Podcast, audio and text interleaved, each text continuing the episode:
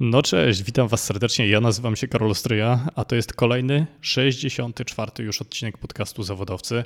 Co prawda 64 i znowu opublikowany z opóźnieniem, ale mam nadzieję, że w najbliższym czasie tych przerw będzie coraz mniej.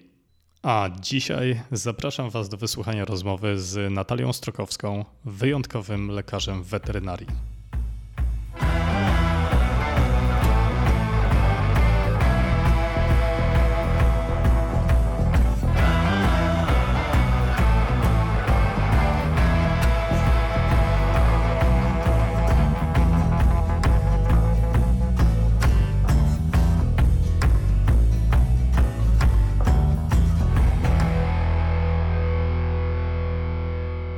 No dobrze, Natalia, witam cię serdecznie w kolejnym odcinku podcastu Zawodowcy. Cześć Karol, bardzo miło. Bardzo dziękuję, że przyjąłeś zaproszenie. Ty przede mną e, Natalia Strokowska. Natalia jest weterynarzem i dzisiaj będziemy rozmawiali o zwierzętach, a także o jej drodze.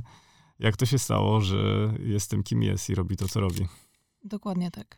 Chciałaś być doktorem Dolittle od samego początku? Jak pamiętasz siebie w, wiesz, w takich najwcześniejszych latach?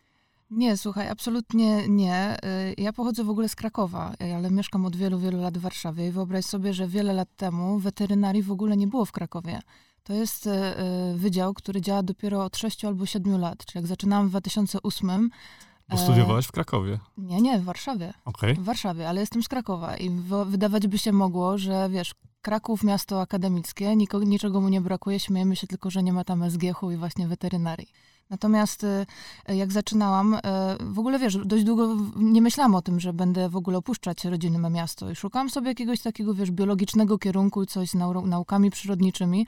Natomiast nic specjalnie mnie tam, wiesz, nie, nie satysfakcjonowało. No i od biedy złożyłam na jakąś medycynę do Katowic. Y, był taki kiedyś popularny kierunek neurobiologia, ale on tak, właśnie w Krakowie, jeszcze za profesora Wetulaniego. Wydaje mi się, że nadal też działa. Natomiast, wiesz, no zawsze byłam za zafascynowana Krystyną Czubówną i Davidem Attenborough i marzyłam, żeby być jak oni. Natomiast wiesz, no żaden, no biologia to było trochę za mało, wiesz, y, no. nie mogłam znaleźć swojego miejsca. No i po maturze akurat y, to były czasy, wiesz, pierwszej edycji You Can Dance. Pierwsi, e, wiesz, wygrani Rufi i Natalia i ja w ogóle jestem po szkole baletowej po kilku latach, więc y, taniec rządził moim życiem przez dość długo. Dyscyplina chyba. No też, właśnie tak. Natomiast jestem no, niedoszłą baletnicą przez wzrost i przez kontuzję kolana. E, natomiast e, w 2008 przyjechałam na warsztaty do Warszawy, do Agurola Dance Studio i spałam u znajomych mojej mamy. No i właśnie mąż jej znajomy jest profesorem na SGGW, na, na weterynarii i zabrał mnie na wydział. Mówi, chodź zobaczysz. O, co ty mówisz, No i to Ciekawe. był złoty strzał. Po prostu od tego momentu wiedziałam, że że ten weekend zmienił moje życie. Zobaczyłam zwierzętarnię, zobaczyłam, wiesz, anatomię, klinikę i powiedziałam, kurczę, to jest to, co chciałam robić, tylko nie miałam tego przed oczami. To był mój pierwszy mm. wyjazd do Warszawy w klasie maturalnej. Nie byłam wcześniej i pomyślałam sobie, to jest miasto, gdzie chcę się przenieść. To chyba jesteś kolejnym przykładem tego, że ludzie czasami nie wiedzą, co ze sobą zrobić, bo nie widzieli tego jeszcze, co chcą e, robić, albo nie spróbowali. Ale rzeczywiście. Natomiast wiesz, jakby nie mamy potrzeb, dopóki ktoś w nas w nich nie wygeneruje. To cały problem konsumpcjonistycznego zachodniego świata, nie? Gonimy za różnymi potrzebami, które kreują w nas media albo inni ludzie i ciągle nie jesteśmy za, za zadowoleni z tego, nie? Ja kiedyś w ogóle projektowałem w, i budowałem w Polsce takie, jak jeszcze nie było Centrum Nauki Kopernik, to mhm. tworzyłem takie y, centra edukacyjne dla dzieciaków, których odkrywały swoje y, silne strony, ale właśnie przez pirię i zabawę. Pamiętam, że to robiło niesamowite wrażenie na mnie, bo dzieciaki rzeczywiście, wiesz, mogły spróbować, czy bawi ich programowanie, tak. czy bawi ich komponowanie muzyki, zabawa, w kwestie techniczne, biologia, chemia, fizyka. No. I ty jesteś kolejnym przykładem na to, że po prostu trzeba próbować chyba, tak, różnych rzeczy. Absolutnie, ktoś nam musi to pokazać, natomiast widzę, że im, wie, że uczę też na uczelni i uczę mm, medycznego angielskiego, to jest część e, zajęć, którymi się zajmuję zawodowo i widzę, wiesz, że u tych młodych ludzi, e, oni mają bardzo duży problem z podjęciem wyboru. Oni nawet studiując weterynarię, Już na studiach? nadal mają problem, czy dobrze wybrali. W związku z tym, że dzisiaj jest taka mnogość opcji, natomiast wiesz, no, na dość wczesnym etapie decydujesz o swojej karierze. Nie jest tak jak w Stanach, że idziesz do koledżu, a po trzech czy czterech latach, czy licencjacie na przykład z biologii, idziesz dopiero do szkoły weterynaryjnej, mhm. więc kończysz mając 28, nawet 30 lat studia, jesteś już dorosłym człowiekiem. U nas to wszystko dość wcześnie się odbywa i wiele ludzi podejmuje, wiesz, wybory, których potem żałują, próbuje zmieniać, na to, próbują zmieniać, natomiast y, mam wrażenie, że wielu młodych ludzi po prostu to jest taka nasza generacyjna cecha, że mamy problem z podjęciem wyboru i sami nie wiemy, czego chcemy. Dopóki ktoś nam tego właśnie, wiesz, nie pokaże, myślisz, o kurczę, to jest fajne. Bo nie wiemy, jakie są nasze mocne strony. Dokładnie. Dokładnie. Szczególnie u kobiet. Myślę, że mamy problem też z budowaniem takiej pewności siebie w, w, w procesie edukacji. E, no, Kobiety przecież też świetnie wypadają na wczesnym etapie szkolnym, dziewczynki, tak, w testach matematycznych, mają podobne umiejętności do chłopców, a gdzieś to powoli później w procesie edukacji zanika. No właśnie, jak no. coś ma do tego, wiesz, diversity and inclusion? Nie jestem człowiekiem korporacyjnym, nigdy nie przepracowałam nawet dnia na umowie o pracę, więc nie wiem, o czym mówisz. Natomiast y, pracuję w wielu różnorodnych... Mówię właśnie o równym podejściu do tak. kobiet i do mężczyzn i do wychodzenia z założenia, że w sumie wiesz, no jak umieramy, zostaje po nas taki sam szkielet. I, a te różnice pomiędzy podejściem mm. do kobiet i do mężczyzn są jakby nie patrzeć spore chyba. Oczywiście, natomiast y, moja branża jest jedną z najbardziej sfeminizowanych branż w ogóle na świecie, więc Naprawdę? jest zupełnie na odwrót. Nie mamy to, tego, o czym mówisz. A to wiesz, że ja bym powiedział zupełnie odwrotnie, bo ja wszystkich weterynarzy, jakich znałem, to byli mężczyźni. No widzisz, natomiast y, wystarczy odwiedzić wydział uczelni i widzisz, jak w ciągu lat 70., 80. na tablo absolwenckich zmieniają się zupełnie twarze i procent. Już od lat, końca lat 80., początku 90. jest tam znacznie więcej kobiet, mhm. a w mhm. tym momencie jest to prawie 90%.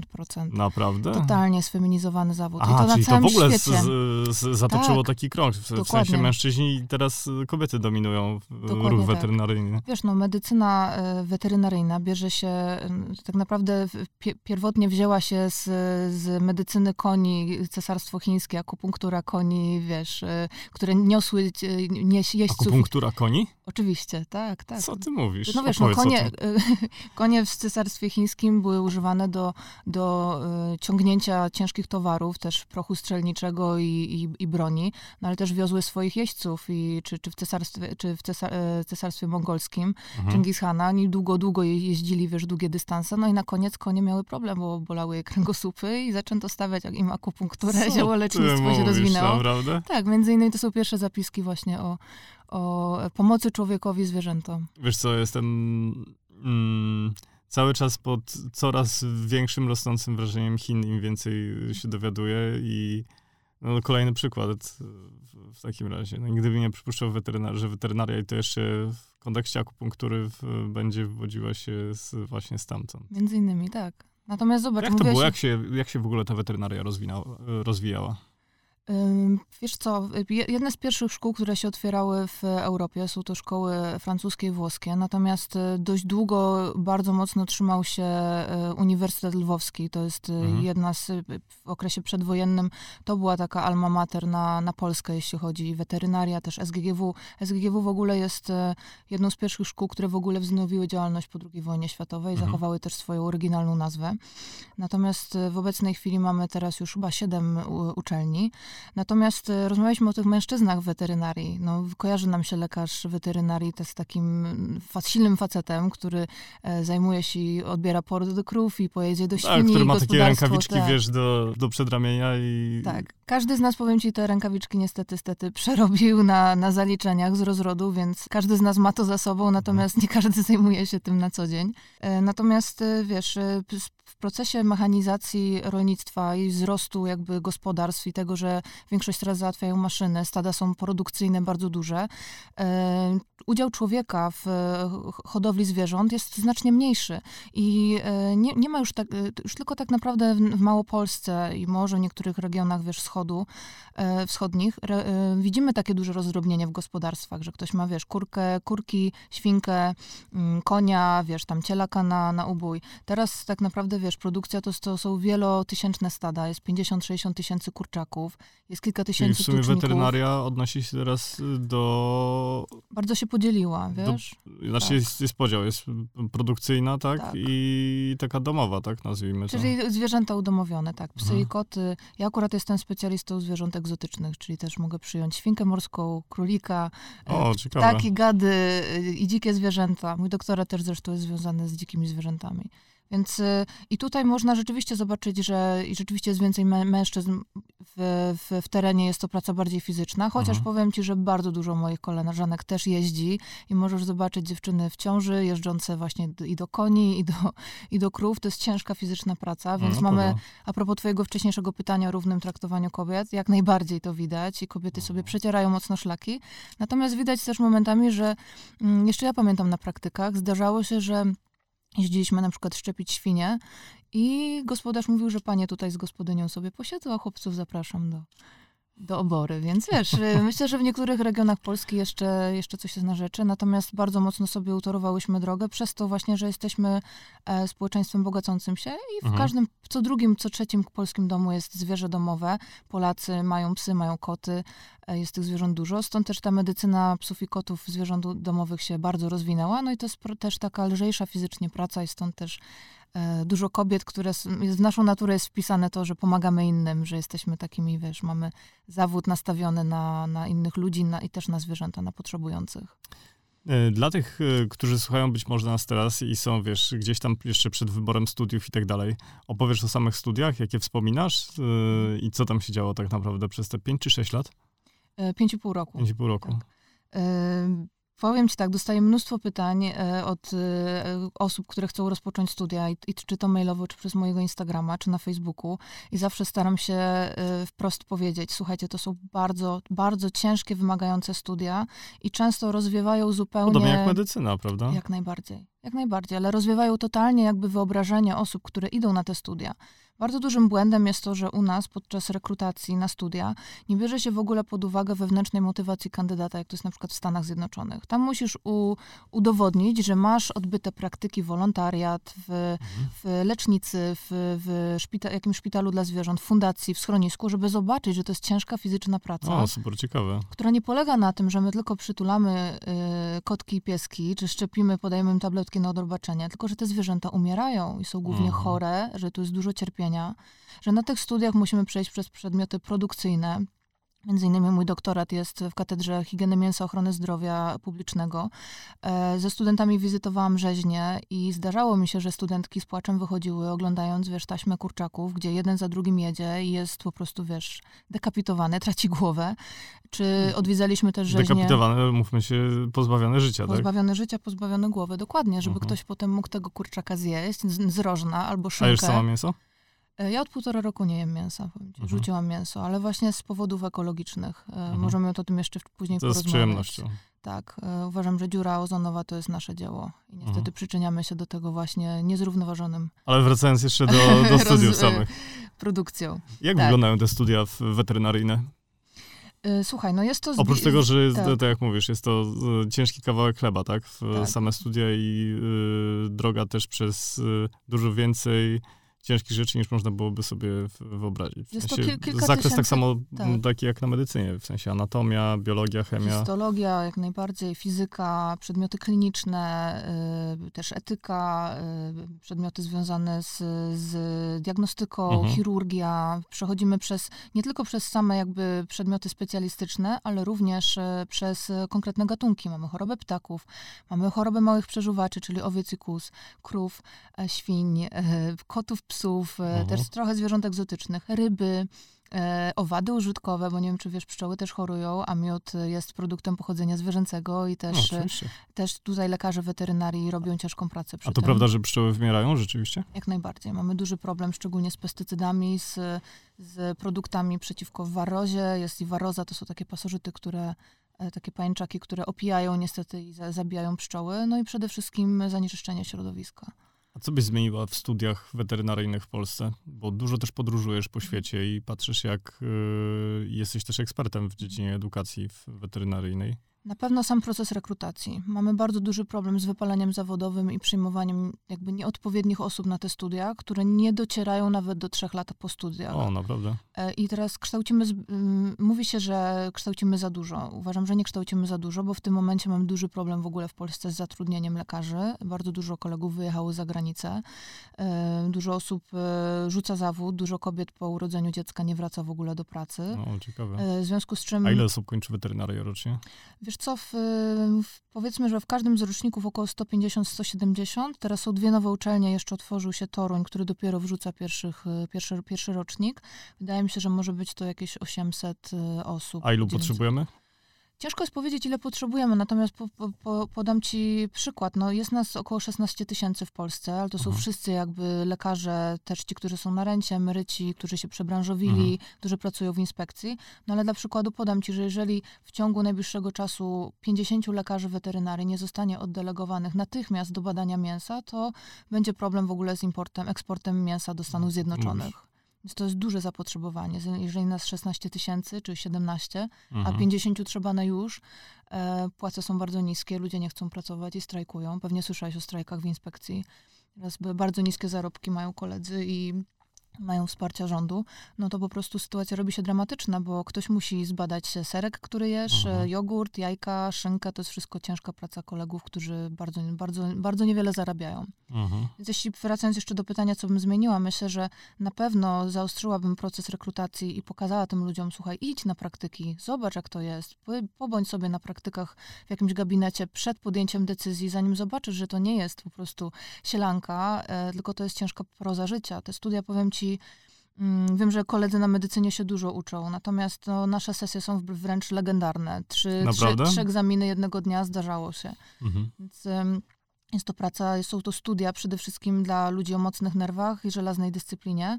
E, czasem jedno potknięcie możecie wiele Ten balet chyba nie przypadkowo ci, wiesz, dużo pomógł, co? Wiesz, co na pewno pomógł w dyscyplinie i, i w takim, wiesz, zadbaniu o siebie. Natomiast wiele osób zapomina też właśnie o tym, że muszą mieć coś poza tym. I to jest właśnie problem wielu lekarzy, weterynarii, studentów, bo nie mają takiej odskoczni. A co ty masz poza tym? Zdecydowanie podróże. Każdą wolną chwilę staram się wyjeżdżać. No i aktywny poczynek. Nadal uwielbiam tańczyć i mhm. y, już niedługo jedziemy właśnie na festiwal techno do Niemiec, na Melt. Mhm. Więc y, spędzamy czas aktywnie z muzyką, którą bardzo lubimy i też oglądam filmy o miejscach, które niebawem odwiedzę. Mhm. najbardziej literatura. ostatnio widziałam piękny film Jacka Borcucha um, Słodki koniec dnia i mieliśmy teraz przyjemność właśnie być w miejscach, w których kręcili ten film. To jest film z Kasią Smutniak i Krystyną Jandą. Przepiękny. A, w Toskanii akcja się dzieje. Uh-huh. Właśnie stamtąd wczoraj Chyba widziałem właśnie twoje zdjęcia na Instagramie. Tak, y, możliwe, że, z, że z tamtych regionów, tak. tak. Um, no dobrze, a wiesz co, a powiedz, czyli ty teraz jesteś praktykującym lekarzem weterynarii, czy y, czym się zajmujesz dokładnie? Bo nie masz swojej praktyki weterynaryjnej jako nie, takiej nie stacjonarnej. Nie. Jestem lekarzem, który y, w sumie łączy kilka różnych ścieżek zawodowych. Bo, bo... mówisz o doktoracie jeszcze, tak. mówisz też o podróżach, też, też chyba mocno aktywizujesz całe y, taką środowisko, środowisko prawda? Tak. E, doktorat e, e, jest jakby, część badań jest zakończona, mam artykuły napisane, czekam w tym momencie na recenzję, więc Aha. skończyłam ten etap uczenia studentów i mam otwarty przewód doktorski, więc mam nadzieję, że już końcóweczka. Różnie to bywa z czasem, to się trochę ciągnie, ale już ostatnia prosta. Natomiast podróżuję i pracuję na kontraktach zagranicznych, to znaczy E, na przykład w wakacje wyjeżdżam do Wielkiej Brytanii lub Szwecji na, na kilka mhm. tygodni i pracuję tam w różnych szpitalach weterynaryjnych. Od zeszłego roku jeżdżę do Skandynawii i zdecydowanie pokochałam tamtejszy e, wiesz, standard opieki nad pacjentem. Ale jako kto pracujesz? Jako ekspert, czy, czy ty uczysz się jeszcze na tym etapie? Mm, jako lekarz weterynarii na ostrym dyżurze, czyli mhm. jakby zajmuję się, przy, przyjmuję pacjentów do szpitala, stabilizuję ich, przekazuję na szpital albo operujemy, również operuję wszystko zależy, jak mam grafik ułożony. Mhm. Czasem mam dzień na bloku, czasem to mam chyba, dzień na Chyba to, o czym pisałeś, że najbardziej w sumie to lubisz w pracy weterynarza, to, to właśnie praca na ostrym dyżurze, bo nie wiesz, co się, co się wydarzy, tak? Tak, natomiast to jest właśnie piękne, to nas odróżnia od ludzkiej medycyny, że możemy mieć taki przekrój, wiesz, przypadków jednego dnia, bo jakby w, w medycynie ludzkiej specjalizujesz się, jesteś okulistą, mhm. jesteś kardiologiem, zajmujesz się radiologią, robisz tylko USG brzucha. Oczywiście u nas są też takie osoby, mhm Natomiast piękne jest to, że przez, możesz tak naprawdę przez większość kariery, bądź też całą swoją karierę, e, przyjmować właśnie przypadki okulistyczne w jednej chwili, odbierać poród w innej, zaopatrywać oko, zszywać psiaka, który był pogryziony przez innego, e, jeszcze w innej chwili e, oglądać preparaty pod mikroskopem i zajmować się, nie wiem, cytologią. Więc to jest wspaniałe, bo wymaga, wiesz, wiedzy z przeróżnych dziedzin. A miałaś taki moment kiedyś, że myślałaś sobie, kurczę, przerasta mnie to? Tak, na pewno, na pewno. Powiem ci, że po sześciu miesiącach pracy zawodowej mm, to był taki moment, y, który wydaje mi się, że przeżyłam jakiś taki, wiesz, pierwszy etap wypalenia zawodowego, bardzo szybko po, po zakończeniu Aha. studiów. Pracowałam w kilku różnych gabinetach w Warszawie i zarabiałam strasznie mało, wiesz, dostawałam pieniądze w kopercie. A co to znaczy strasznie mało? No, 14 zł za godzinę. Aha. Tak, to były stawki. I nadal, wiesz, wiele osób y, to trochę inne stawki niż lekarzy rezydentów na w szpitalu. Zdecydowanie inne. Natomiast no jesteśmy, nie ma NFZ-u dla zwierząt, nie? Jakby mhm. tutaj nie ma, jest tylko inspekcja weterynaryjna, która zajmuje się kontrolą jakby żywności. No, weterynaria to na dobrą sprawę prywatna cała To jest, wiesz, to jest, to, jest, to, to, jest, to jest biznes, nie? Mhm. Natomiast wiele osób o tym zapomina i e, właśnie przypomniał mi się ważny temat, wiesz, dużo dziewczyn szczególnie wkracza do tej branży z totalnie złym nastawieniem. E, to znaczy, nastawienie jest takie, że chcę być w tym, bo chcę ratować świat, chcę ratować zwierzęta, natomiast zapominają kompletnie, że mhm. muszą się też czegoś utrzymać. I tutaj się, wiesz, pojawia problem, bo właśnie wielu pracodawców to wykorzystuje i stąd też zarobki wielu osób kilka lat po studiach sięgają, wiesz, 2,5 tysiąca, 3 tysiące mhm. maks na rękę. Um, powiedz mi tylko, to wygląda podobnie jak w medycynie, czyli kończysz studia i potem musisz pójść i robić specjalizację jeszcze, czy na dobrą sprawę po studiach jesteś gotowa do, do uruchomienia swojej praktyki zawodowej? Y, po części jest tak, jak mówisz. Y, słuchaj, kończysz studia i jeżeli chcesz otworzyć e, swój, swój gabinet, możesz to od razu zrobić, nie ma mhm. problemu. Natomiast mamy, jeżeli otwierasz gabinet jednoosobowy, nie ma problemu, natomiast jeśli to jest większa placówka, to kierownik musi mieć przynajmniej dwa albo trzy lata doświadczenia, czyli jeżeli okay. to jest większe miejsce. Jasne. Natomiast z tego względu, że nie ma praktycznie teraz obostrzeń, bardzo wiele osób zaraz po studiach otwiera natychmiast swoje gabinety. Mhm. Jest totalnie, I co się że... dzieje wtedy? Bez totalnie żadnego przygotowania. Y, nie trudno sobie wyobrazić, że poziom oferowanych usług jest zupełnie, wiesz, inny, bo osoba, która kończy zaraz studia, nie ma doświadczenia. Aha. Nie ma wiedzy, nie ma, jest też przede wszystkim jedna, więc nie jest w stanie stworzyć takiego samego poziomu e, opieki, jak na przykład klinika całodobowa, gdzie pracują specjaliści z 10-15-letnim mhm. stażem. I tu się pojawia problem, bo mamy gigantyczne rozdrobnienie na rynku i ewenement na skalę Europy, czyli ponad 70% placówek weterynaryjnych, to są jednoosobowe, jednoosobowe. gabinety mhm. weterynaryjne. Ja właśnie takie tak. kojarzę, wiesz, tak. to jest o, o, tych weterynarzach, o których ci wspominałem. Tak to, to właśnie by, były takie osoby, które prowadziły swoje, swoje jednoosobowe placówki. Tak, no ale to są, wiesz, mężczyźni, często z pokolenia baby boomers bądź, bądź Xów, Dokładnie, e, tak. ciężki, tytani pracy, długie godziny, wiesz, mhm. w terenie, e, ciężka robota i często oczekujący tego samego od młodszego pokolenia, które już, wiesz, nie do końca chce tak pracować, nie? Mhm. Natomiast e, też takie duże rozdrobienie przekłada się bardzo na gigantyczne zróżnicowanie cenowe, jeden lekarz może wykonać jakiś zabieg za, wiesz, grosze, bo jest sam i, i oferuje taką cenę, natomiast y, klient totalnie nie rozeznaje się w tym, że w klinice całodobowej czy w specjalistycznej na sali jest też anestezjolog, wszystko jest wysterylizowane dokładnie, jest też pielęgniarka, która się pokuje mhm. pacjentem później, ten zwierzak ma podane płyny, jest aparat do anestezji wziewnej, wiesz, poziom jest zupełnie inny, no ale to, tu sterylizacja i tu sterylizacja, Trochę nie? się śmieję, no. Y, znaczy śmieję, uśmiecham się, jak no. mówisz, że pacjentem, wiesz, na, na sali operacyjnej. Nigdy nie myślałem w kategorii zwierzaka, że to jest w sumie pacjent. No. Oczywiście, że tak. Nawet mała myszka jest pacjentem dla nas. Chomik, no. takich pacjentów też miałam. Jesteś drobną, szczupłą blondynką, która ma super ambitne plany, wie, co chce robić i tak dalej, a jak się ma do, do tego środowisko całe? Powiem ci tak, bardzo wielu moich kolegów, którzy mają podobne nastawienie jak ja, jednak nie jest już w tym kraju, nie? Bardzo dużo z nas wyjeżdża. Myślę, że podobna sytuacja jest trochę jak w ludzkiej medycynie. Jak rozmawiam z moimi kolegami lekarzami, to tak naprawdę nie powodem dla nich jest sam wyjazd ze względu na, na wiesz, finanse i na to, że można mhm. zarobić więcej, tylko właśnie na, na rozwój ponieważ y, za granicą zazwyczaj witają cię jako specjalistę z otwartymi rękami i powiem ci, że każde miejsce, w którym pracowałam, było ich naprawdę jest kilkadziesiąt podczas mhm. moich kontraktów, chce mnie zatrudnić na stałe. I czeka z otwartymi rękami i prosi, zostań z nami, chcemy, to jest, chcemy, żebyś z nami pracowała, to jest dla ciebie kontrakt, plan relokacji. A ile, w takim razie, ile zarabia lekarz weterynarii w Polsce, a ile może zarobić za granicą? Dużo zależy od samej specjalizacji, natomiast y, dajmy na to, lekarz zaraz po studiach zarabia około 2000 zł. Mhm. E, nawet do pięciu lat po studiach w małych zwierzętach 2,5-3 tysiące. Nielicznie Trudno zada... z tego się utrzymać. Absolutnie. Nielicznie może zarabiają 5, natomiast to się przekłada często na ilość godzin przepracowanych, bo szef mhm. daje ci szansę, ok, masz 25 na rękę za godzinę, ale możesz pracować ile chcesz, chcesz brać weekend albo dwunastki i rzeczywiście mhm. dociągniesz do tej piątki, ale musisz po prostu poświęcić wszystko.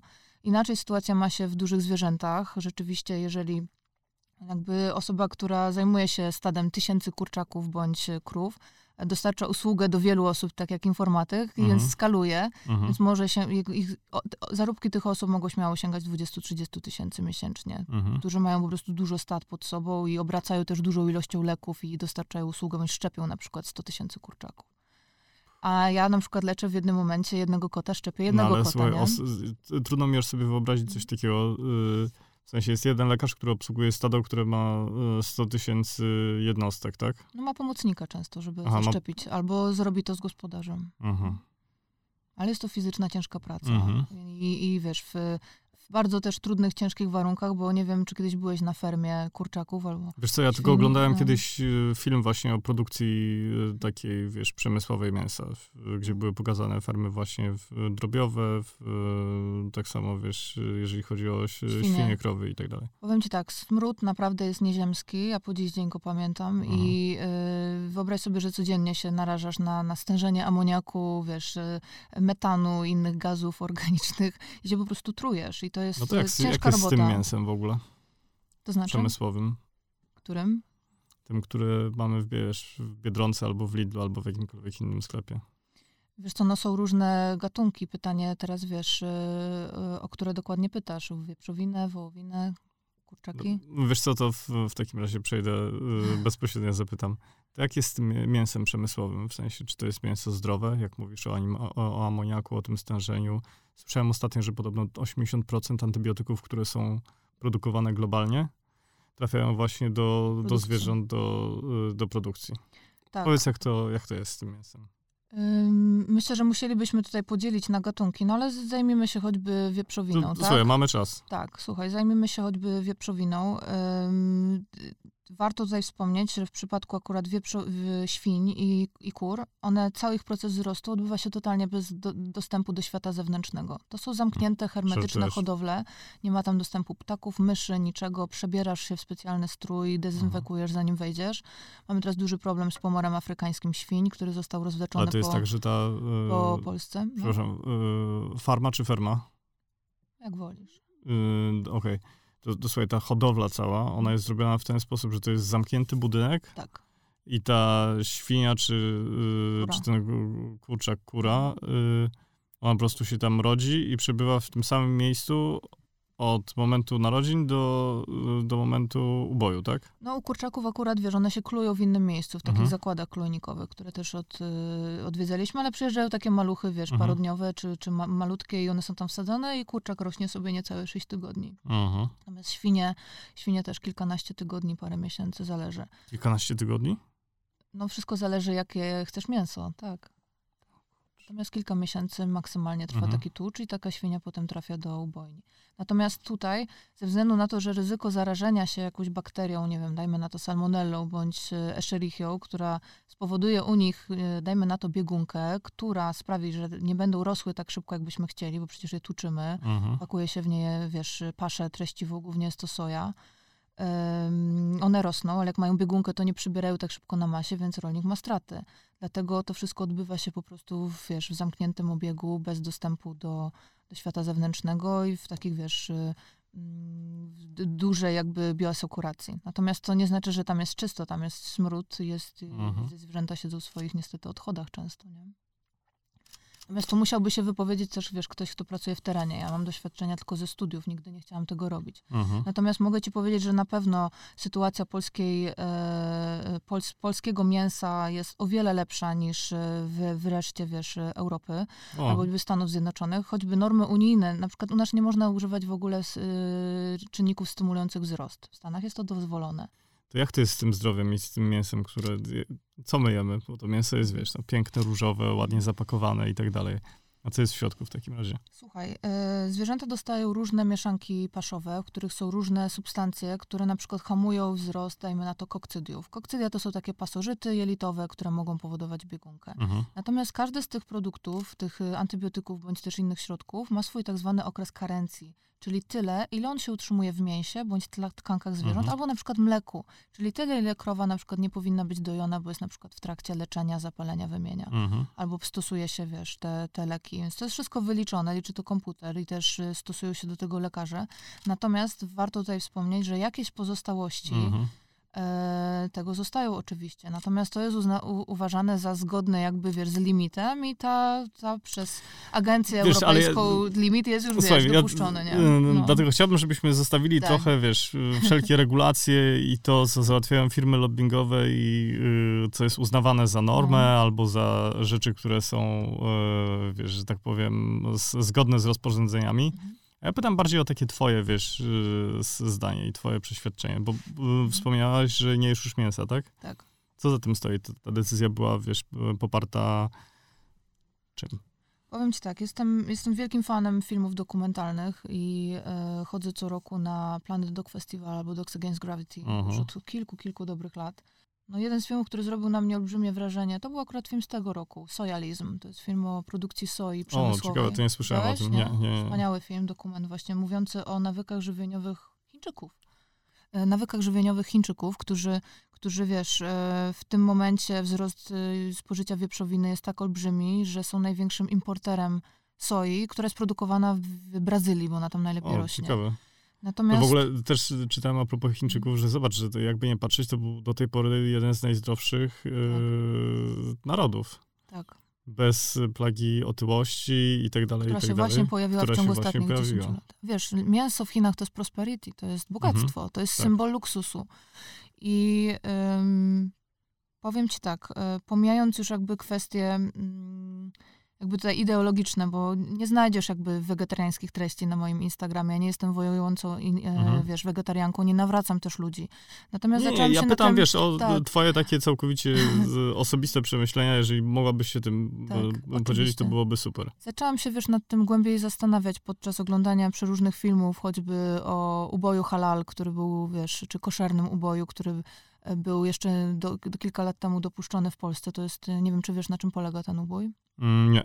Słyszałem, hasło Mhm. słyszałem, ale w, nie, nie Muzułmanie i Żydzi jedzą mięso, które pochodzi z uboju halal, to znaczy, że zwierzę, które się ubija, czyli skrwawia, bo wszystkie zwierzęta, nie wiem czy wiesz, które jemy, muszą mieć podciętą praktycznie Mhm. szyję i Tak, ta tak, krew tak, tak, z tak. organów i z tkanek musi się wydostać na zewnątrz. Wtedy jest zdatne. Natomiast to się wszystko w normalnym, w cudzysłowie normalnym, standardowym uboju odbywa po ogłuszeniu zwierzęta. Czyli dostaje po prostu pistoletem pneumatycznym i przerywany jest rdzeń kręgowy i to zwierzę umiera. Mhm. A potem natychmiast jest skrwawiane. Natomiast tu się odbywa bez tego pierwszego etapu. Okej. Co oznacza, że zwierzę, które ma podcięte gardło, wykrwawia się y, czując i pamiętając, wiedząc wszystko, natomiast mózg odbiera bodźce jeszcze przez 5 minut później. Czyli ono już pozbawione krwi, Mhm. nadal umiera i cierpi w agonii. I to Mhm. jest ubój, który długo dopuszczała Unia Europejska.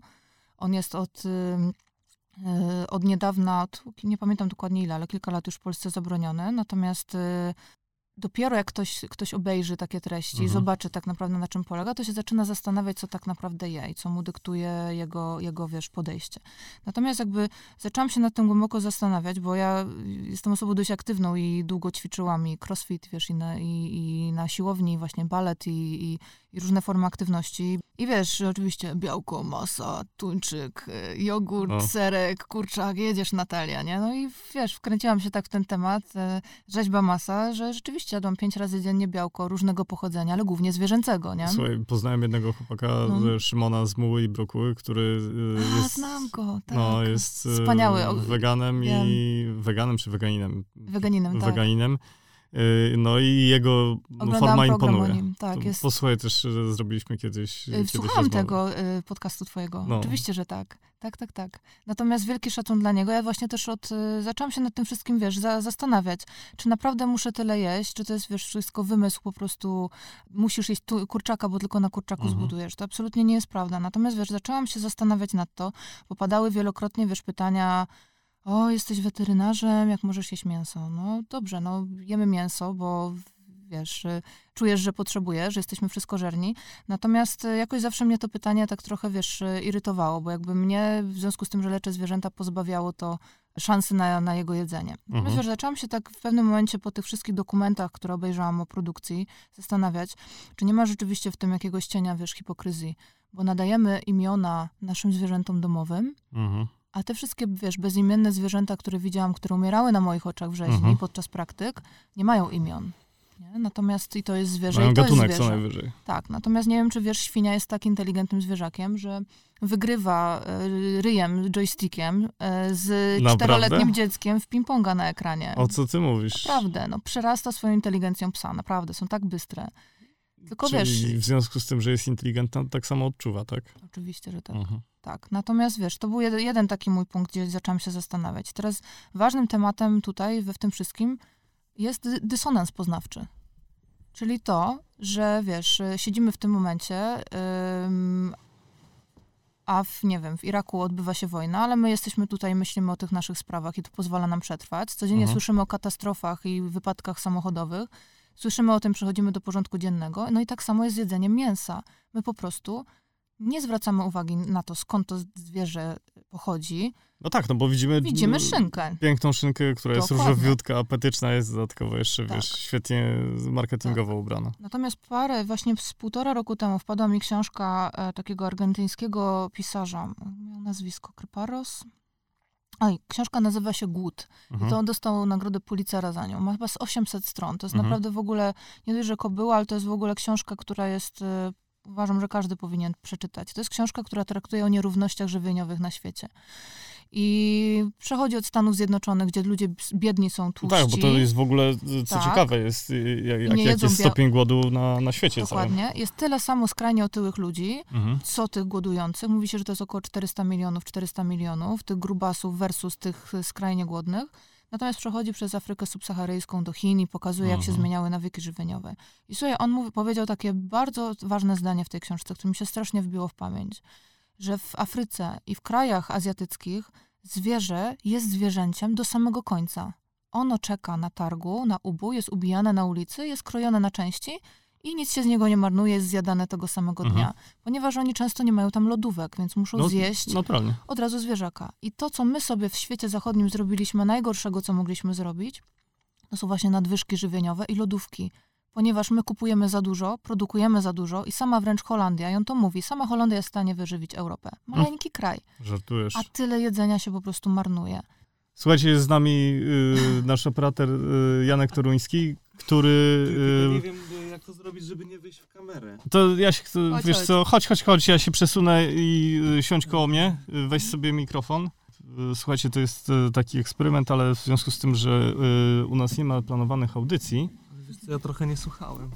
Y, Nie, Rozmawialiśmy o jedzeniu. słuchaj, rozmawialiśmy o jedzeniu i rozmawiamy o tym, y, że y, mnóstwo jedzenia się y, marnuje, a ty masz y, kumpli, którzy zrobili aplikację.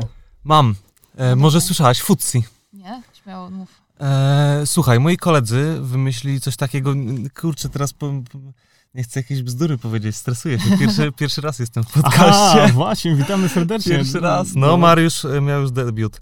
E, wymyślili aplikację, która się nazywa Futsi Mhm. e, i polega na tym, że w aplikacji są różne restauracje, Mhm. e, które, które jakby podjęły współpracę. I jeżeli w restauracji zostanie jakieś jedzenie, które jest jeszcze ok, jest jeszcze e, dobre do, do, do zjedzenia, a na następny dzień już nie będzie, e, ta aplikacja rejestruje to jedzenie w aplikacji i można przyjść i je kupić e, dużo taniej, za połowę ceny, czasami nawet 30%. Ale super sprawa. No. Słuchajcie, ja w ogóle słyszałem, y, Lidl chyba w, na Wyspach Brytyjskich y, wprowadził eksperyment i zaczynają sprzedawać towary, które teoretycznie by wyrzucali, które nie wyglądają po prostu, na przykład, mhm. wiesz, już brązowe banany i tak dalej, po jakichś super śmiesznych cenach. W mhm. sensie tam funt za, za kilogram wszystkiego i tak dalej. I podobno kapitalnie to się w, w ogóle sprawdza. Zresztą był fajny dokument też o Polakach, nie pamiętam nazwiska tego chłopaka, ale chyba z Krakowa ekipa, wiesz, którzy, którzy zbierają po prostu jedzenie z marketów z tyłu z, z, z, i, i gotują z tego jedzenia. Czekaj, to się nazywa ten ruch, pamiętasz? Friganizm. Friganizm, super ekipa. Tak.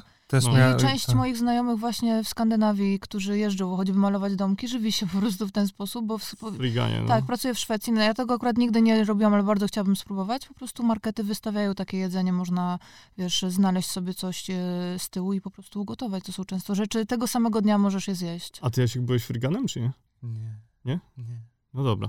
E, słuchaj, Jasiu, e, pozdrów naszych no. wszystkich słuchaczy. E, dziękujemy za ten. Ale za... Chętnie sprawdzę, wiesz? Sprawdzę sobie zaraz w apce.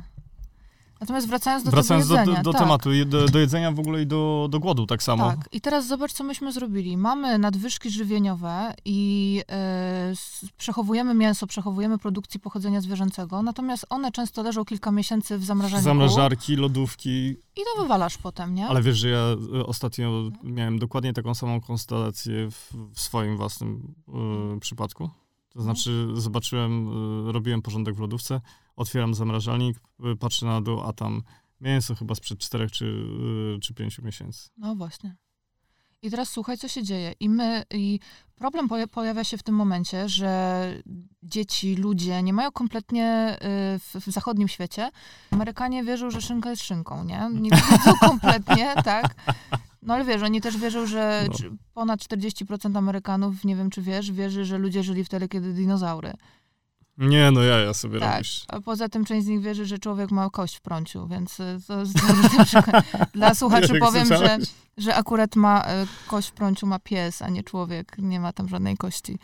Pies ma y, kość w prąciu? Tak. Naprawdę? Naprawdę, widzisz? I to, jest jedy, I to jest jedyny gatunek... A koty mają kolce. Mają kolce prąciowe dokładnie. Dobrze, dobry jesteś, dobrze. Proszę, nie wiem, czy słyszeliście, ale ja się teraz powiedział, że, yy, że tak jak psy mają kość w prąciu, to, to koty mają co? Kolce. Kolce? Tak. tak. O, dlatego koty tak się drą, jak y, są w okresie rui marcują tak zwane. Dobra, wracamy do tematu. Wracamy do tematu.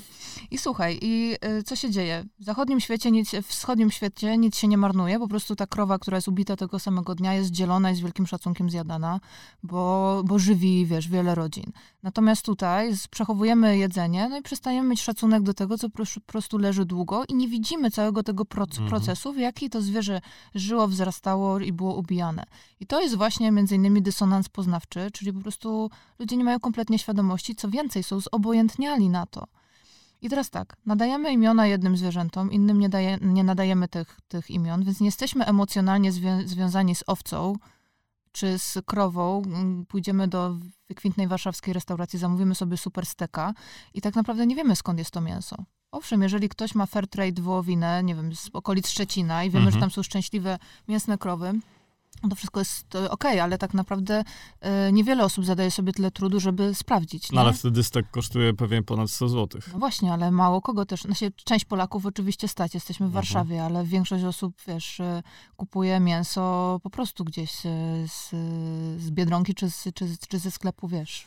No dobra, to wracając do tego mhm. głodu jeszcze w, mhm. w ogóle na, na świecie, to czytałem ostatnio chyba 2 miliardy ludzi yy, jest niedożywionych i cierpi z powodu głodu, a teoretycznie produkujemy tyle mięsa, tyle w ogóle żywności, że na dobrą sprawę moglibyśmy być już teraz samowystarczalni. Oczywiście, że tak, tylko tak jak ci mówię, właśnie mnóstwo z tego jedzenia jest y, marnowane. I wracając do kwestii wegetarianizmu, ja nie mam problemu z tym, y, bo też wiesz, ja w ogóle jem ryby, nie? Ja jem mhm. jajka.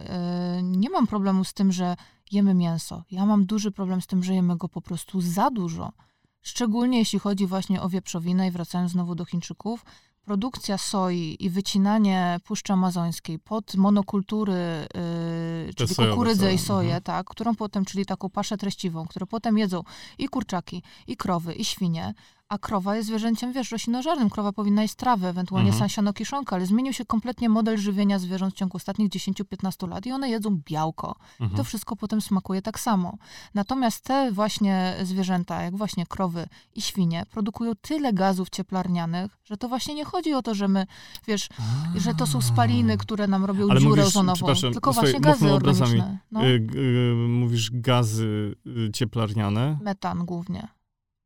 W sensie krowy puszczają bąki. Tak, gazy, tak. Kilkaset, kilkaset litrów gazów dziennie. Jedna krowa. Żartujesz. Oczywiście, że tak. Nigdy bym o tym nie pomyślał. No i właśnie tu jest problem. I stąd się mój wziął mój wegetarianizm taki, wiesz, ideologiczny, że Mhm. z jednej strony, okej, ym, wiesz, ym, świetnie sobie radzę jedząc, wiesz, inne produkty, zamieniając je, natomiast chodzi o to, że my nie potrzebujemy produkować tyle świń i tyle krów, bo po prostu to i tak trafia potem do kosza, a my nie, nie Mhm. wiesz, niszczymy sobie dziurę, dziurę ozonową, co więcej, doprowadzamy do takich ubytków wody, nie wiem, czy wiesz, ale my jesteśmy kompletnie na suszę jako Polska niegotowi. Wiem. Totalnie nie. Wiem. My nie mamy wody. No ale słuchaj, to jest, zresztą pokazuje to Wisła ostatnio. No Wisła ma właśnie. 40 centymetrów y, Proszę głębokości. Wyprodukowanie kilograma e, wołowiny to jest kilka tysięcy litrów wody. Wła- y, Słuchaj, czytałem właśnie, No. y, też przygotowując się do naszej rozmowy, czytałem o tym, ile potrzeba wody do tego, żeby w, wyprodukować kilogram mięsa. To jest w ogóle No. astronomiczne, wiesz, i, ilości. I Dokładnie. mówimy o tym, wiesz, tam o samochody swoją drogą i tak dalej, ale nie patrzymy w ogóle na rzeczy nieoczywiste takie, no. Dokładnie. Więc po prostu mój apel jest taki, okej, jedzcie mięso, jak macie jeść, jedzcie kurczak, jedzcie drób, Mhm. odstawcie wieprzowiny, jeżeli możecie i po prostu jedzcie go mniej, bo nie potrzebujemy jeść tyle, ile, ile mówią. Wiesz, to jest wszystko lobby, no ale jakby nie chcę wchodzić tutaj w politykę, bo po prostu, wiesz, jest, jest żywność i teraz ceny wieprzowiny dramatycznie spadły, bo właśnie mamy pomór afrykański. Mhm. A dobra, a powiedz mi w takim razie takie najzdrowsze według ciebie ym, źródła białka w, Zwierzęcego? Nie, nie, nie w w, ogóle? w, w ogóle w, z roślinnego. Rośliny strączkowe, Rośliny strączkowe, czyli fasola, bób, soczewica, tak, e, cieciorka, cieciorka, e, wszystkie motylkowe rośliny, tak. y, motylkowe, czekaj, czekaj, czekaj, motylkowe to Groszek, są groszek. tak, okej. e, ale i po angielsku zawsze to jest lentils. Y, Te pa, pastylki, tak? Tak, to będą... malutkie zielone. No, Tak, też, też taka po, Okej. po, po, ale jest y, soczewica czarna, biała, czerwona, Mhm. przeróżne, tak. Problem za to z no- soją właśnie, wiesz, jest taki, że większość tej soi i tofu, które wegetarianie uwielbiają, no, pochodzi niestety z Brazylii, z tych monokultur, więc jakby nie ma tutaj, widzisz, złotego środka. mhm. Bardzo ciężko jest, wiesz, w dobie, w XXI wieku, gdzie ta żywność produku, produkowana podróżuje na gigantyczne e, odległości. Znowu mamy ślad węglowy, to jest osobny temat, Tak. ważny.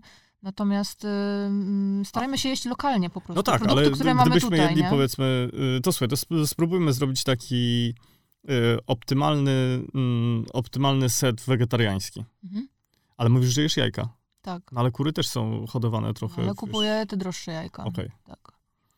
Mm, To spróbujmy skomponować taki, wiesz, patrząc na to, gdzie jesteśmy w Mhm. Polsce, to co według ciebie byłoby takim optymalnym, w, wiesz, setem wegetariańskim? Teraz na lato? No, absolutnie. Możemy przejść w ogóle przez, Tak. y, przez sezonowość. Słuchaj, no myślę, że tak. Jesteśmy, uwielbiam dynię, więc dynia u mnie zawsze O pojawia nie, się no, w dynia to jest... każdej postaci. Pieczona, kremy. Ale dynia ma dużo białka w, w sobie? y, ma trochę białka, Tak? tak. Natomiast y, z ziarnami, y, znaczy dynia ma też dużo wody, ale z ziarna y, wszelkiej postaci, słonecznik, ym, ziarna lnu, ym, ziarna dyni, wszelkiego Mhm. typu takie, wiesz, dodatki, orzechy, to, to jest też fajne źródło tłuszczu i białka. Mhm. Więc y, zawsze wszystkie moje sałatki są przez to, są, są tym wzbogacone. Mhm. Natomiast y, wiesz, świetnie się sprawdza na przykład makaron, jak ktoś lubi grzyby, risotto, wiesz, zmieszane z No tak. grzybami, z jakimś sosem, na przykład, wiesz, y, beszamelowym.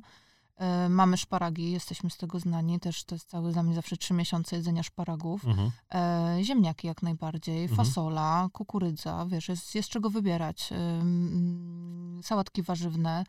Mamy... To może inaczej, jeszcze zapytam. A powiedz mi, jak wygląda twój taki standardowy dzień, jeżeli chodzi o Jedzenie? o jedzenie no? Uwielbiam kuchnię izraelską, więc często na śniadanie robimy szakszukę. Mhm. To jest, wiesz, pomidory z papryką i do tego dwa jaja wbite i właśnie A na gdzie jest najlepsza w Warszawie szkaszłucha według ciebie? Według mnie. Mm, powiem ci, że wysoko Tel Awiw jest na, Mhm. na mojej liście. Natomiast... Samie y, też jest dobra szakszuka. Tak, i tutaj w Soho jest też takie wegetariańskie miejsce fajne, Buddha Bar?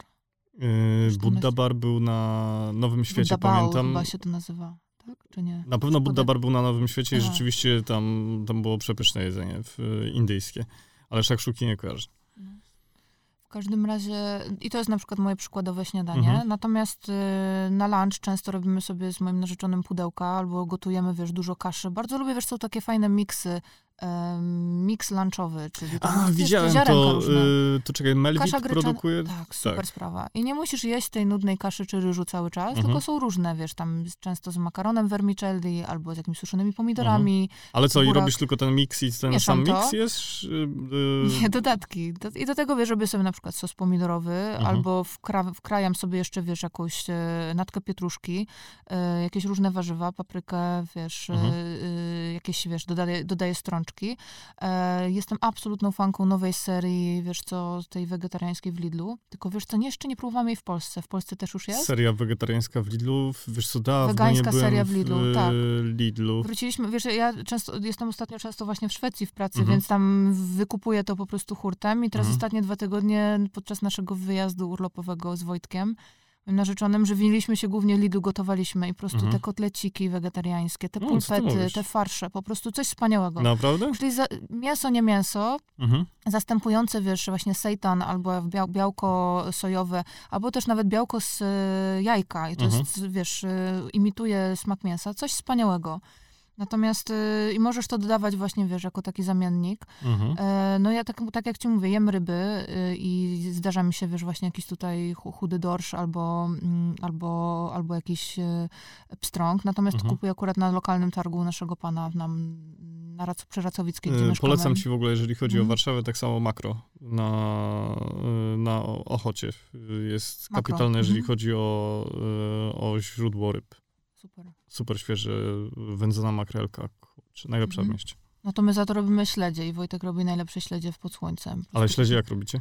Wiesz co, kupujemy matiasy solone, które Mhm. się moczą potem w takim e, sojowym mleku, więc e, od, od, odsączamy ten zapach ryby i potem zalewamy je olejem i dodajemy wszystko, czego nam dusza zapragnie. Aha, ale mówisz takie, y, czyli śledzie, y, cebulka, suszone pomidory, pierdoły, tego typu Tak, rzeczy. ale w, właśnie w sensie, lecimy w zioła, w czerwony pieprz, w Mhm. jakieś po prostu, wiesz, kary, śledzie też przepadam. No. coś wspaniałego. No. Mówisz w mleku sojowym?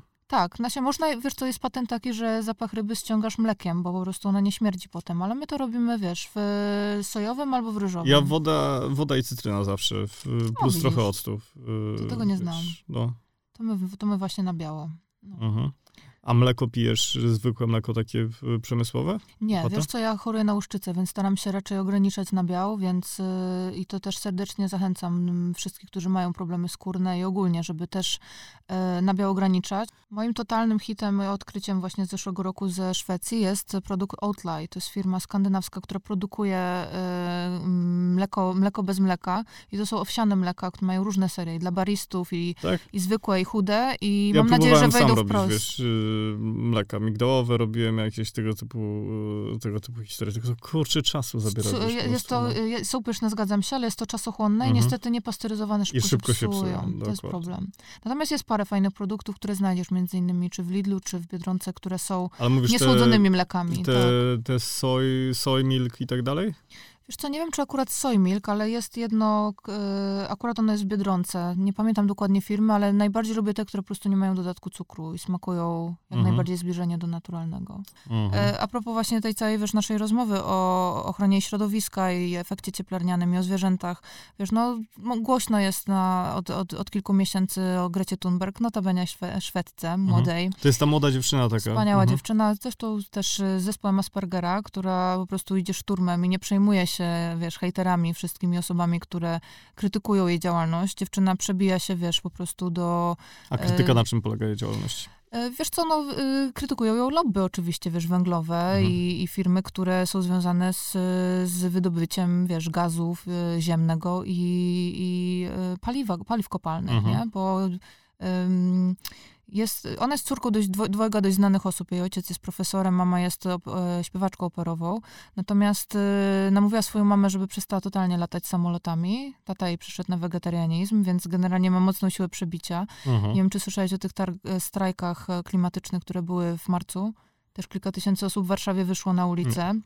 I więc pociągnęła cały globalny ruch, wiesz, przeciwko globalnemu ociepleniu. Nie tylko mówiąc właśnie o gazach cieplarnianych, ale też przede wszystkim właśnie o produkcji zwierzęcej, tym, że Mhm. produkujemy za dużo. E, I wiesz, e, jest, i, zn- i znowu to jest ta kwestia dysonansu po, poznawczego, którego Greta nie ma, bo jako osoba z zespołem Aspergera ona nie jest, nie ma takiego, wiesz, insightu, w sensie nie przejmuje się tym i nie, nie ym, dla niej nie ma, to, to jest wszystko zero-jedynkowe. Nie ma szarych rozwiązań. Mhm. Ona po prostu ciśnie mocno na szczyt klimatyczny i na podpisanie przez resztę krajów porozumienia paryskiego, Mhm. nie? I zaostrzenie tych wszystkich norm i żeby ludzie zaczęli się z tego wywiązywać, a nie tylko Mhm. obiecywać. Ale wiesz, szanuję dziewczynę za to, że, że, że jest po prostu w tym bezkrytyczna yy, i pomaga jej właśnie to, to zaburzenie, które ma, bo ona nie przejmuje się po prostu tym, co mówią ludzie, tylko robi swoje. Mhm. Ale wiesz, do czego zmierzam? E, przyglądając się dalej temu tematowi wegetarianizmu i podróży, ja jestem zapalonym podróżnikiem. Do Szwecji na moje dyżury też latam No samolotem. Tak, tak. I teraz słuchaj, jeden rok wegetarianizmu Mhm. to jest tyle, ile oszczędzimy gazów e, cieplarnianych, co, co dwie godziny lotu samolotem. A, Więc mi po prostu, wiesz, ręce opadły. No i, i co, będę No promem, dobra, no promem to- pływać, czy, czy pociągiem jechać przez Kaliningrad, wiesz? No to słuchaj, nie. no to właśnie, no to jakbyś miała powiedzieć, wiesz, w takiej, gdybyśmy uhierarchizowali y, te takie nasze największe problemy dotyczące tych gazów cieplarnianych i tak dalej, to, to co jest na topie i co, co powoduje największe zmiany klimatyczne?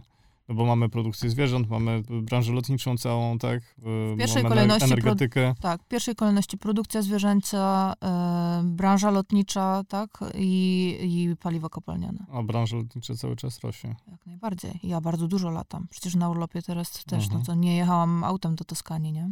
Natomiast powiem ci, że wiel, wie, wielki szacun, bo z Wojtkiem widzieliśmy od czasu do czasu szwedzkie rejestracje Tesla.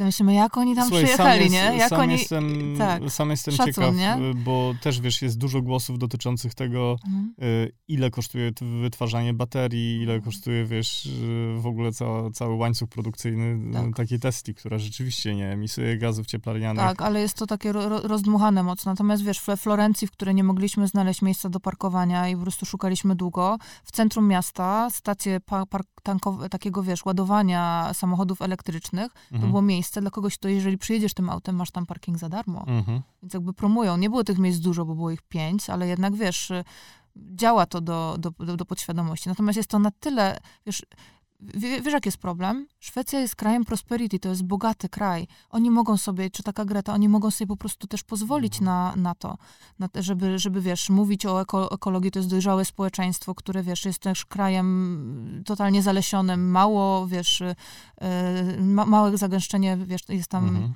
populacji. Ludzi. Polska jest po prostu, wiesz, 40 milionów. Jedziesz cały czas przez wieś. Tak. Cały czas są zagospodarowania.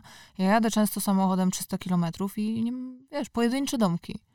To jest... e, Rozmawiałem wczoraj z y, Kamilą y, Kielar, ona jest podróżniczką i opowiadała właśnie na Mhm. przykład o, wiesz, o Alasce i o Laponii i tak dalej. Mhm. I właśnie w tym kontekście, jak to są puste rejony, jak wiesz, jak, jak mało ludzi tam, tam możesz spotkać. Tak. Natomiast też a propos właśnie tego chciałam ci powiedzieć, że w zeszłym roku przez naszą miejscowość, e, Lekebi, w której pracowałam przez kilka tygodni w szpitalu, e, jechał, e, jechali nasi polscy strażacy, którzy po, przypłynęli właśnie, wiesz, promem z Polski Mhm. do Karlskrony, wozy strażackie, kilkaset wozów strażackich, jechali przez naszą wiochę. Wszyscy Szwedzi naprawdę bili im pokłony, bo jechali bohaterowie narodowi, którzy... e, Była głośna akcja w zeszłym roku, jak płonęły lasy w połowie Szwecji. A, okej. Nawet księżniczka szwedzka przyjechała do nich im pogratulować. Mhm. I dlaczego te lasy płonęły? Właśnie przez globalne ocieplenie. Mhm. Moi znajomi pracują, wiesz, na kole podbiegunowym w okolicy Gali Galivare. Tam było 28 stopni, Karol. 28 stopni. Myśmy, wiesz, ja, ja miałam pełne ręce roboty w zeszłe wakacje. Mieliśmy tyle udarów cieplnych u psów, wiesz, mopsików i tak dalej. To się w Szwecji nie zdarza. Mieliśmy szpital pełen zwierzaków, który miał problemy z oddychaniem, szczególnie u tych rasów mopsów, wiesz, z krótkimi rejkami, które się po prostu dusiły w Szwecji przy takich temperaturach. I niektórzy politycy w Stanach nadal mówią, że nie ma globalnego ocieplenia. A my to widzimy, to się dzieje na naszych oczach. Wiesz, ja nurkuję też, widzę, widzę rafę na Karaibach, widzę rafę w Azji, widzę różnice, widzę jak nurkowałam kilka lat temu, co się po prostu dzieje, co jest z bioru- różno- bioróżnorodnością, wiesz, to znika na naszych oczach. No dobrze, to co możemy zrobić? Jeść mniej mięsa, brać przykład z Róży, y, z Grety Thunberg i starać się, wiesz, y, pomyśleć po prostu, nie mówię myśleć, wiesz, globalnie, ale żyć lokalnie i myśleć globalnie, mhm. czyli starać się zmieniać proste nawyki wokół nas, segregować śmieci, takie proste rzeczy. Wiele osób w ogóle, wiesz, ja mieszkam na Mokotowie, nie przywiązuje do tego wagi kompletnej. Mhm. Mamy miejsce do segregowania, ludzie i tak wrzucają wszystko hurtem, nie? Mhm. Jak leci. E, spożywać mniej czerwonego mięsa, zdecydowanie tak. I, I wiesz, i rozglądać się dookoła siebie, wiesz, e, oszczędzać e, energię, starać się, wiesz, po prostu nie marnować tyle żywności, ile marnujemy, kupować tyle, ile potrzebujemy. Natomiast, wiesz, to jest wszystko kropla w morzu potrzeb, bo my jesteśmy, wiesz, mikrusem na, Polska jest mikrusem na skalę światową. Tak naprawdę, wiesz, wszystkie, wszystkie książki, które czytam, wszystkie filmy, które oglądam, Chiny, mówią, Indie. jeżeli Chiny a potem Indie i Bangladesz, a Indie się też zaczyna to zmieniać, nie zmienią nawyków żywieniowych przez najbliższe 10 lat, to ta katastrofa ekologiczna jest nieuchronna. W ciągu ilu lat? 10 lat. Katastrofa, czy... Wiesz, no w ciągu najbliższych, do 2050 roku, to po mhm. prostu już będzie koniec, więc nasze dzieci, ja nie wiem, w jakim, wiesz, świecie będą żyły. Jakie będzie, wiesz, jest fajny, fajny artykuł w Forbesie Woman, wiesz, mhm. który pozdrawiam zresztą dziewczyny i mocno trzymam kciuki za was, bo bo robicie świetną robotę i wreszcie mam pismo do czytania dla przedsiębiorczych, fajnych dziewczyn. Nie tylko o urodzie i kosmetykach, ale wreszcie o, o biznesie dla kobiet. Drugi numer teraz. Tak, ćwierkają, że nawet o zawodowcach coś będzie niedługo. No i mam nadzieję, bo jesteście po prostu dziewczyny bezbłędne i fajna, fajna ekipa to, i fajnych ludzi widzę, za, zaprasza. Jest y, pierwsza strona dosłownie, ich jest raport klimatyczny, który mówi właśnie, podsumowuje między innymi y, porozumienie paryskie, co się będzie działo z z temperaturą, jeżeli, jeżeli to się nie zmieni, nie? porozumienie paryskie, e, sobie być może e, teraz wyjdę na ignoranta, wytłumacz e, mi i słuchaczom, o co chodzi z porozumieniem paryskim. To, to jest porozumienie przygotowane i niepodpisane, czy... Część krajów w ogóle odmówiło, wiesz, podpisania. Mhm. To jest, to był szczyt klimatyczny. No, notabene niedawno mieliśmy też szczyt klimatyczny w Katowicach. Tam była też właśnie Greta Thunberg. Chodzi o to, żebyśmy ograniczyli produkcję gazów cieplarnianych i wydobycie paliw mhm. i, i, wiesz, Kopalnych kopalnych i po prostu ustan ustawili, ustanowili normy. I wiele krajów nie chce tego podpisać, szczególnie te, które, których duży PKB pochodzi tak. właśnie z, z wydobycia. E, no dobrze, tak się zastanawiam, jakim pozytywnym e, akcentem kończylibyśmy naszą rozmowę. Jakim pozytywnym? Słuchaj, no myślę, że wszystko jest w naszych rękach, szczególnie tego naszego pokolenia, bo trochę pokolenie naszych rodziców tutaj namieszało, jeśli chodzi o, wiesz, naszą planetę, natomiast y, jest jeszcze szansa. Tylko trzeba się po prostu rozejrzeć Wziąć dookoła. Do Proszę? Wziąć do roboty. Wziąć do roboty i przestać mówić, tylko zacząć robić. A, a wielu młodych ludzi po prostu przychodzi od razu do akcji, to jest właśnie fajne. To jest, mhm. y, warto z nich brać przykład i, i patrzmy po prostu na to, na to jedzenie i z takim większym szacunkiem się możemy, wiesz, do, do tego odnosić i pamiętać, że, że wiesz, że mm, jesteśmy odpowiedzialni za to, co oswoiliśmy, nie? Mhm. Powiedział list do mojego księcia, nie? No. Natalia, wielkie, wielkie dzięki za super rozmowę i za spotkanie w zawodowcach. Mam nadzieję, że kiedyś dzięki. jeszcze może, wiesz, wymyślimy inny temat i spotkamy się raz jeszcze. Jasne, że tak. Dzięki, do zobaczenia. Super, dzięki.